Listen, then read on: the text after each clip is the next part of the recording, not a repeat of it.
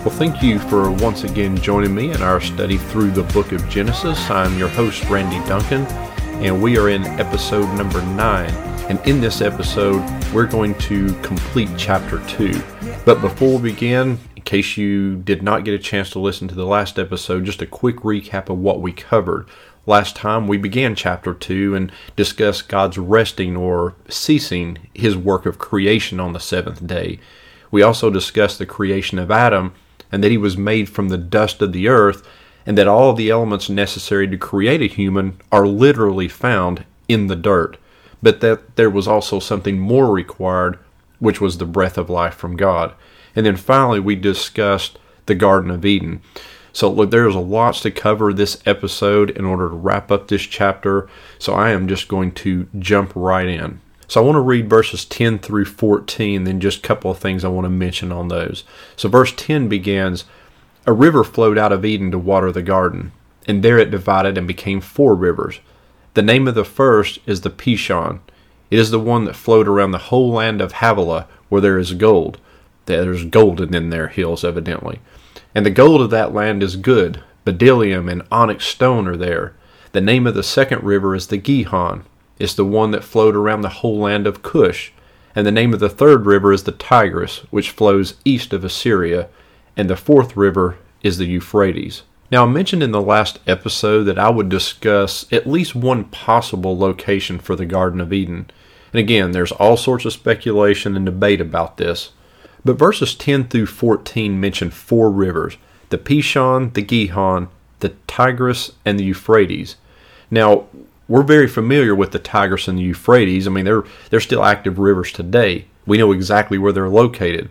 Now, those two rivers, I think they have their sources within like 50 miles of each other in Turkey and travel through Syria and Iraq to the head of the Persian Gulf. But satellite imagery reveals the dry beds of two other rivers that once flowed into the Persian Gulf region.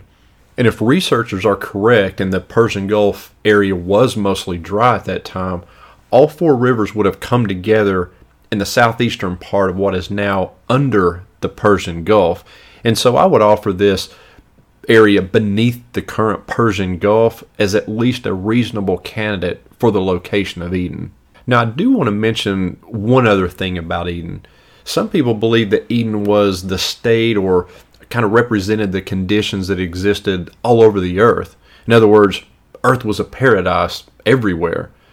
In an earlier episode, I mentioned that some people believe in the canopy theory and that this canopy of water covering the planet was what allowed for this paradise setting over uh, all of Earth.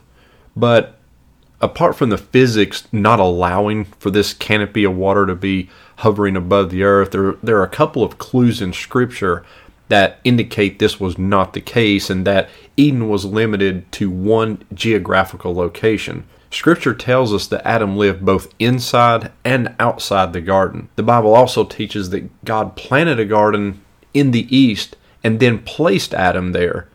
And then finally, later on, we're going to see Cain banished to the land of Nod, which was where? East of Eden. So Eden appears to be a very specific place with specific conditions that did not exist over the entire planet. Verses 15 through 17 read And the Lord God took the man and put him in the Garden of Eden to work it and keep it. And the Lord God commanded the man, saying, You may surely eat of every tree of the garden, but of the tree of the knowledge of good and evil you shall not eat, for in the day that you eat of it, you shall surely die. Now, once again, notice that God placed Adam in the garden, which means that he was not created in the garden. You know, too, some people think that, look, if Adam and Eve hadn't blown it, you know, we'd all still be living in paradise, not having to go to work. You know, we'd just be laying around all day, playing Call of Duty on our Xbox or PlayStation, eating Little Debbie's. But that's just simply not the case. I mean, first of all, every person since Adam and Eve has also blown it. And that includes you. That includes me. So don't go blaming Adam. Second, notice that Scripture says that God placed him in the Garden of Eden to what? To work it and to keep it.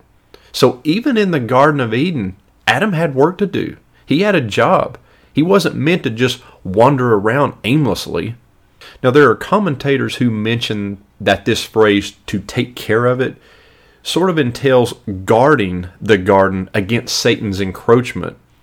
As priest and guardian of the garden, Adam and Eve should have driven Satan out of the garden, but instead, he drives them out. And when you do a word study, there's definitely some merit to this view um, as the Hebrew verbs, you know, to work it and to take care of it are more frequently associated with religious service and priestly functions. As I mentioned in the last episode, I think I, am going to wait to have a discussion of the tree of knowledge and good and evil until next chapter. Uh, but I will point out uh, one thing here. It seems like a lot of times many of us focus on the few things that God prohibits rather than the many things that He allows. You know, rather than enjoying all the things that we do have, we seem to want to focus on the things that we don't have. And here we see God telling Adam that he could eat of every tree of the garden except one. In other words, everything here is for you. And out of all I have provided, just this one thing is prohibited. And we're going to see in the next chapter that this one thing is what will be focused on. Now, that phrase, in the day you eat of it, you will surely die, the phrase, uh, in the day, is a way the Hebrew conveys our English word when. So, what's being communicated is, when you eat of it, you shall surely die. But it does not suggest that the events described will take place within the next 24 hours. In other words, it doesn't mean, look, as soon as you eat of it, you're going to drop dead. When it reads, you will surely die, it's referring to the eventual outcome of the behavior. In other words, the sentence has been passed. When you eat of it, you will be sentenced to death and therefore doomed to die. Death will be a certainty. Some people also believe that even though Adam and Eve did not immediately die physically, they immediately died spiritually. In other words, they were separated from God at that moment, and that they would eventually die physically as well. The Etz Chaim commentary explains it this way You will have to live with the knowledge that one day you will die, which is a burden of awareness that no other creature bears. You know, and I think that's an interesting thought because the reality is it's only us humans that have the capacity to ponder our own mortality our own pending death, and then the possibility of life after death. Verses 18 through 20. Then the Lord God said, It is not good that man should be alone. I will make a helper fit for him. Now out of the ground the Lord God had formed every beast of the field and every bird of the heavens, and brought them to man to see what he would call them. And whatever the man called every living creature, that was its name. The man gave names to all livestock, and to the birds of the heavens, and to every beast of the field. But for Adam, there was not found a helper fit for him. First thing I want to point out here is it's interesting that so far as we've read up through creation, everything that God has pronounced, it's been pronounced as good. Verse 18 here is the first time that God calls or says something is not good. Loneliness is the first thing that God pointed out that was not good. But Adam was not alone, actually. I mean, he enjoyed a relationship with God. So, what God is maybe acknowledging here is that even though God is essential, we also need the companionship of other people. Now, I'll come back to the word used here in verse 18 as a helper. But first, let me touch on one other thing. Remember, Genesis chapter 1 says that man and woman were created on day 6. So we're still reading about events that occurred on day 6. And there's quite a list of events that occur between the creation of Adam and the creation of Eve. And it's difficult to believe that all of these events occur on only one day, meaning, again, that definition for day, the Hebrew word yom, may not mean a literal 24 hour period. So, for example, you know, God has Adam working and keeping the garden. I mean, how long do you suppose God had Adam doing that? Just a few hours? I mean, anyone that's worked and maintained a garden knows that that's probably not the case. I mean, even if you put Miracle-Gro on it, it's still going to take more than a few hours. Next, God has Adam name the animals. I mean, how long do you suppose that took? A couple more hours? I don't think so, especially when you consider how many species he probably had to name. And if we skip down to verse 23, when Adam sees Eve for the first time, his response is, At last, bone of my bones, flesh of my flesh. In other words, somebody like me. But the English translation doesn't quite capture that full expression of Adam here. What he says when he sees Eve is actually more emphatic. The word in Hebrew is hapayam, which means at long last, you know, finally. And this expression doesn't seem to come from someone who's just been alone at work for this one day. I mean, this seems to come from someone who has been alone maybe for quite a while.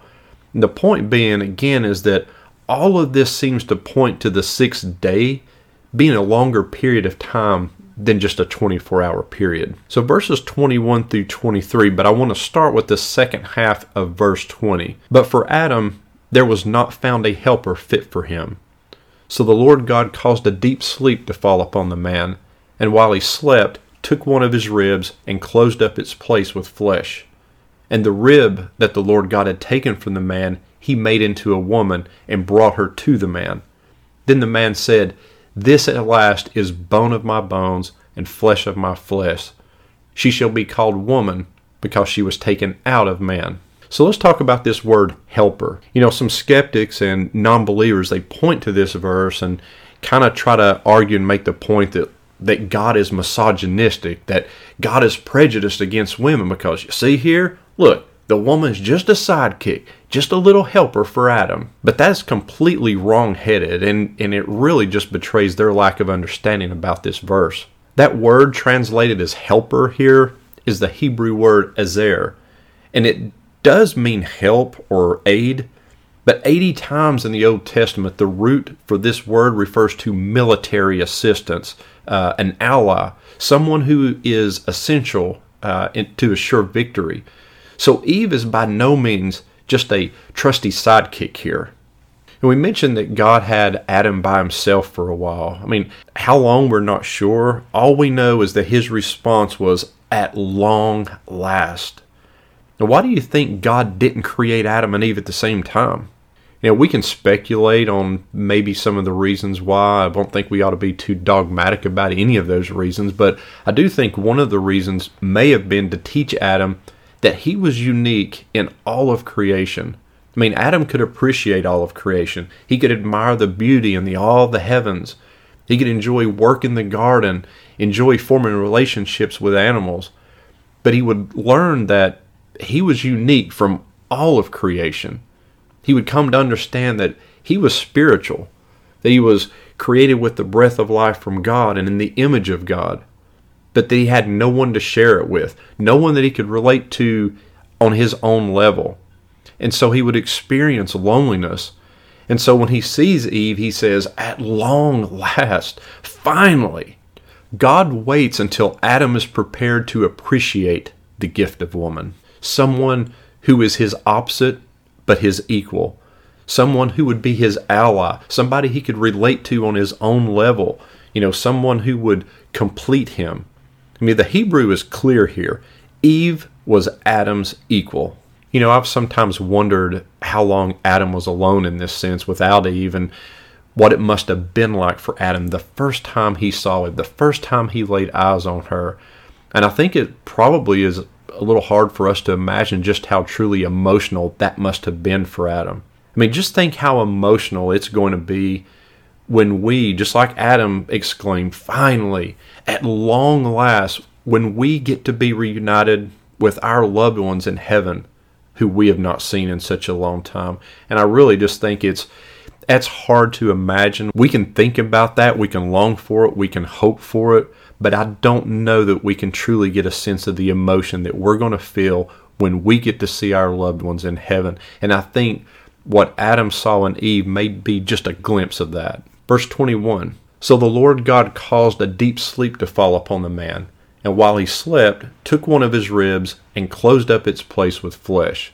Now, many of us are so familiar with this part of the story. You know, God takes a rib from Adam and he makes Eve. But there are some people who believe that's not necessarily exactly what we believe it to be. Meaning, some people believe that God didn't take a whole rib from Adam, that all he took was a sample, he just a portion of a rib, sort of a biopsy of sorts, and that's what he took from Adam's side. Then he used that to create Eve. And the word translated here as rib is the Hebrew word tsela, which means a part or a portion of the side of something. It's actually an architectural term meaning the curved part of the side of something. So we don't know for certain whether it was a whole rib, portion of a rib, how large, how small it was, but most contemporary scholars agree that it does not necessarily mean rib, and maybe it should be translated as, and God took from one of Adam's sides, and then he closed the skin over it. And also, nothing in the text says that God used only that sample to create Eve, but it does imply that that portion taken from Adam at least played a significant role. I mean, we know from modern genetics that even a small portion of a tissue would have the needed human DNA blueprint. I mean, look, the reality is that God could have created Eve in any manner he wanted to. So, why this way? One interesting verse is found in 1 Corinthians uh, chapter 11, verse 11 and 12, and it reads, In the Lord, however, woman is not independent of man, nor is man independent of woman. For as woman came from man, so also man is born of woman. And this describes an interdependent and, a, and an equal relationship. Matthew Henry wrote that Woman is not made out of his head to top him or to have authority over him. He's not made out of his feet to be trampled on by him, but out of his side to be equal with him, under his arm to be protected by him, and near his heart to be loved by him. Now, to all of you men out there, I want to point out just one observation here.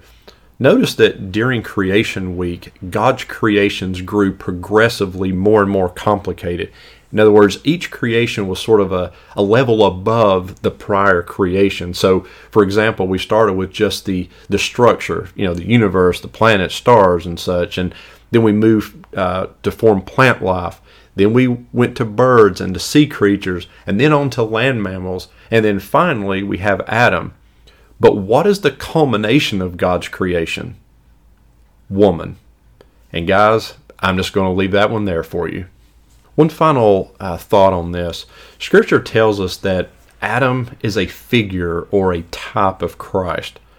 Paul tells us in Romans chapter 5 that Adam was a type of the one who was to come, and obviously he was referring to Christ. Now he's referring primarily to condemnation entering into the world through one man's sin, but that through one man's righteousness, justification and life were made available to all men.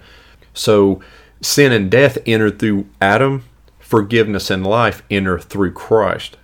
But there are also some who see Adam being put to sleep, having Eve, his bride, being taken from his side as a figure or a foreshadowing of Christ. So think about it. Adam is put to sleep, which is a way the scripture often refers to those who have died, and then he suffers a wound in his side to pay for his bride, and then he is woken back up. Likewise, Christ died he suffered a wound in his side to pay for his bride, the church, that's you and I, and then he's resurrected. And we'll wrap up chapter 2 here with verses 24 and 25. Therefore, a man shall leave his father and his mother, and hold fast to his wife, and they shall become one flesh. And the man and his wife were both naked and were not ashamed. That naked and not ashamed, or as we say here in East Tennessee, naked. Two primary thoughts on this. First, the traditional view here is that Adam and Eve had nothing to hide from each other. They had no shame, no guilt. They were secure in themselves and they're secure in one another. The alternate view suggests that this is just a description of childlike innocence and that they were just simply unaware of their sexuality and therefore they saw no need for clothes. Now, we'll discuss more in the next chapter regarding their potential level of innocence prior to the fall when we discuss the tree of the knowledge of good and evil. So, this will wrap up our study of chapter 2. Next up, chapter 3, which will see the introduction of Satan, the fall, banishment from the garden, and more. And I can almost guarantee you, you will hear some thoughts in chapter 3 that you may have never heard before. So trust me, you do not want to miss chapter 3. As always, thank you for joining me. Please share this podcast with a friend, family member, church member, anybody you think that could benefit. And until next time, as Paul says, let the peace of God rule in your hearts, and let the word of Christ dwell in you.